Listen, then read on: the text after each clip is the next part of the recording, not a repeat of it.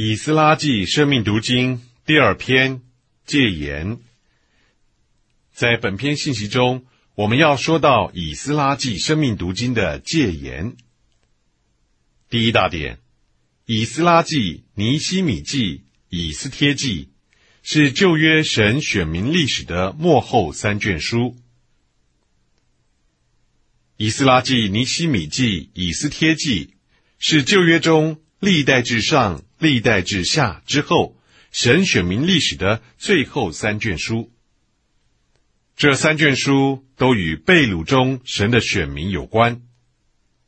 前面两卷《以斯拉记》和《尼希米记》公开的说到神的子民从被掳中归回。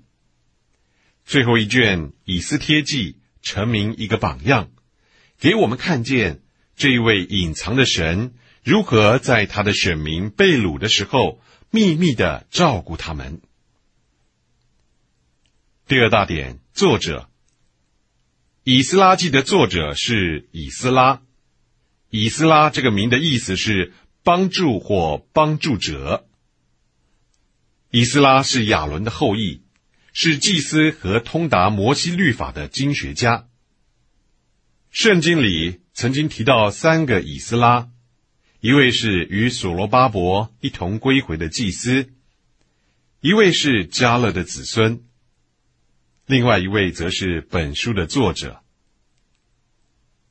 第三大点时间，关于写作的时间，《以斯拉记》内容涵盖的时期大约有八十年，从主前五百三十六年到主前四百五十七年。第四大点内容，我们认识以斯拉记的内容是非常重要的。这本书记载了以色列人从被掳中的两次归回。第一次归回是在大卫王室后裔所罗巴伯带领之下。所罗巴伯该是继承大卫王位的人，但是他被古列立为犹大省长。第二次的归回是在亚伦后裔祭司以斯拉带领之下。所罗巴伯属于君王之派，也就是犹大之派。以斯拉是祭司家族的后裔，这是很有意义的。祭司顾到神的说话，君王顾到神的治理。神所做的一切，主要是在于说话和治理这两件事。第五大点重要的点，以斯拉记强调以色列人从被掳中归回。这一次的归回有四个重要的点。首先，我们来看第一终点：以色列人从被掳中归回，恢复神呼召他们的目的。以色列人乃是蒙神呼召，被神分别出来归他自己。做他的见证，他们的被掳废掉了这个目的。以色列人从被掳中归回，就恢复了神呼召他们的目的。以色列人这般子民被认为是神的见证。以色列如何成为神的见证呢？我们若是要答复这问题，就需要看见。借摩西所颁赐的律法称为见证，因为律法是神的描绘。神这位颁赐律法者，在律法里照着神的所示被描绘出来。尤其十条诫命是神的见证，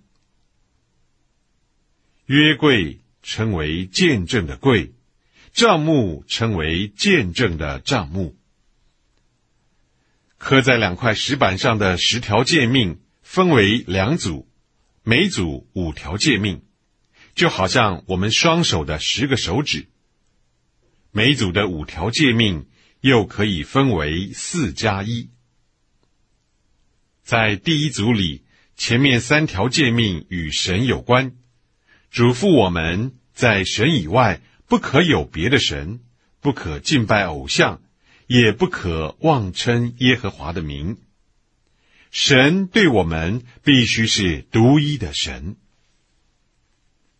第四条诫命与守安息日有关。守安息日真正的意义，是我们必须停下自己，好与神成为一。不守安息日的人，也许为自己得着一天，却失去了神。关于安息日的诫命也与神有关，因此前面四条诫命都与神有关。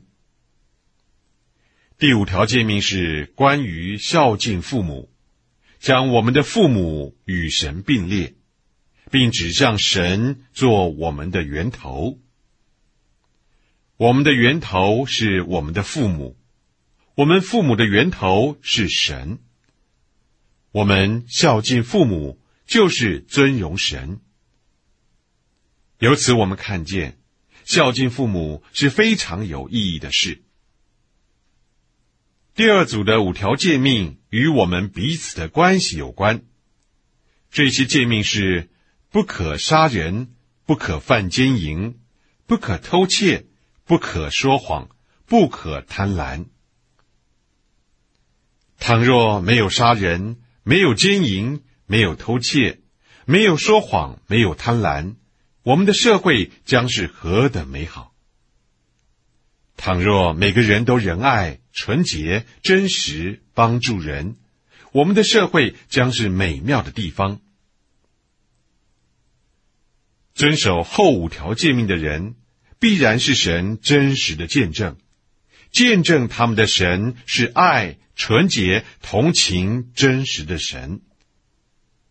这样的人，必然是神独特的子民，神的选民。分别归他，并且圣别到极点。神所创造的人堕落以后，人类每下愈况，直到在巴别，他们的腐败到了极点。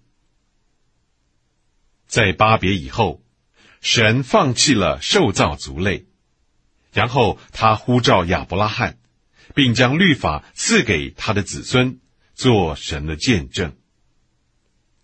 神期望亚伯拉罕的子孙成为一般子民，只以耶和华做他们的神，与神一同安息在伊里，尊重他们的源头，并且纯洁诚实的彼此相爱。这样一般人在彰显上与神一样，他们成为神在地上的许多复制，见证天上的一位神。这是神呼召以色列人，并且分别他们归他自己的目的。但是以色列人失败了，没有达到神的心意，干犯十条诫命的每一条，成为与堕落的人类一样。神的见证是：我们有一位神，没有别的神。我们停下自己，为要与神成为一。并且享受他，得着他做一切。我们尊荣他做我们的源头，就是由我们的父母所表征的。以色列人被掳，神失去了这样一个见证。他们蒙神呼召，目的是做他的见证，而他们的被掳废掉了这个目的。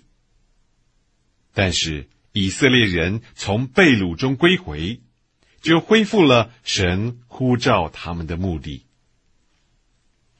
第二终点，他们从被掳中归回到耶路撒冷独一的立场，恢复他们的一。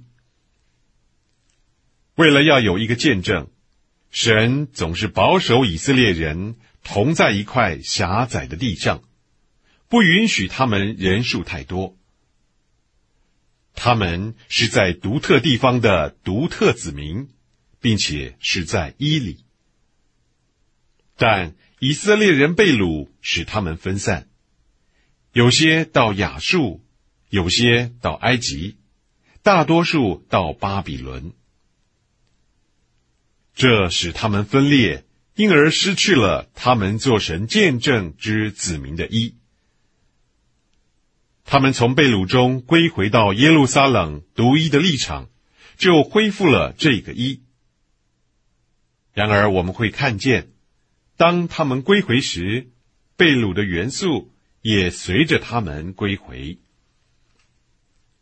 第三终点，他们从被掳中归回，恢复他们对神所应许美地之分的享受。神借着他的救赎和拯救。将以色列人带进他所应许的美地，使他们有份于美地，并在神的经纶中享受美地做他们的份。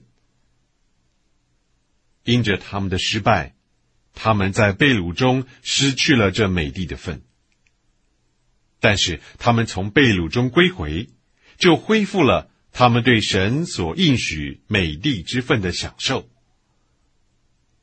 今天在基督教公会里的人不强调对基督的享受，他们没有受教导、指导并指引来享受基督。我在公会的时候对基督没有任何的享受，我离开工会以后才开始享受基督。那些被掳的人离开美帝，就是离开基督。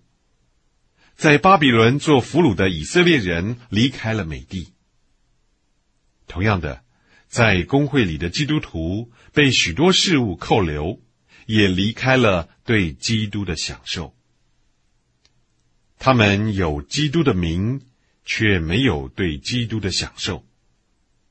他们若是要得着对基督的享受，就必须离开被掳之地，回到基督。就是美帝所在的正确立场。第四终点，神的目的是要他的殿得以建造，他的国得以建立在地上。神的目的是要借着以色列人有份于并享受美地，使神的殿得以建造，神的国得以建立在地上。除非以色列人从被掳中回到美地，否则这事就无法完成。今天神的殿和他的国在哪里呢？神的仇敌撒旦霸占了地，使地成为撒旦的殿和撒旦的国，这造成了很大的难处。为什么今天神需要一般子民呢？神需要一般子民，因为他要得着一个家，他要在其中做父；神也要得着一个国，他要在其中做王。主需要他的家和他的国，以完成他永远的经纶。这是神需要他的子民从被掳中归回的原因。神需要一个家。和一个国，为此他需要恢复。前面一切重要的点都是预表，预表今天照会生活的恢复。这恢复乃是召会从大巴比伦被掳之地出来，回到神所拣选的独一立场上。最后第六大点分段，以斯拉记有两段。第一段是从第一章到第六章，说到被掳之人在所罗巴伯的君王领导之下归回。第二段是第七到第十章，说到被掳之人在以斯拉的祭司领导之下归回。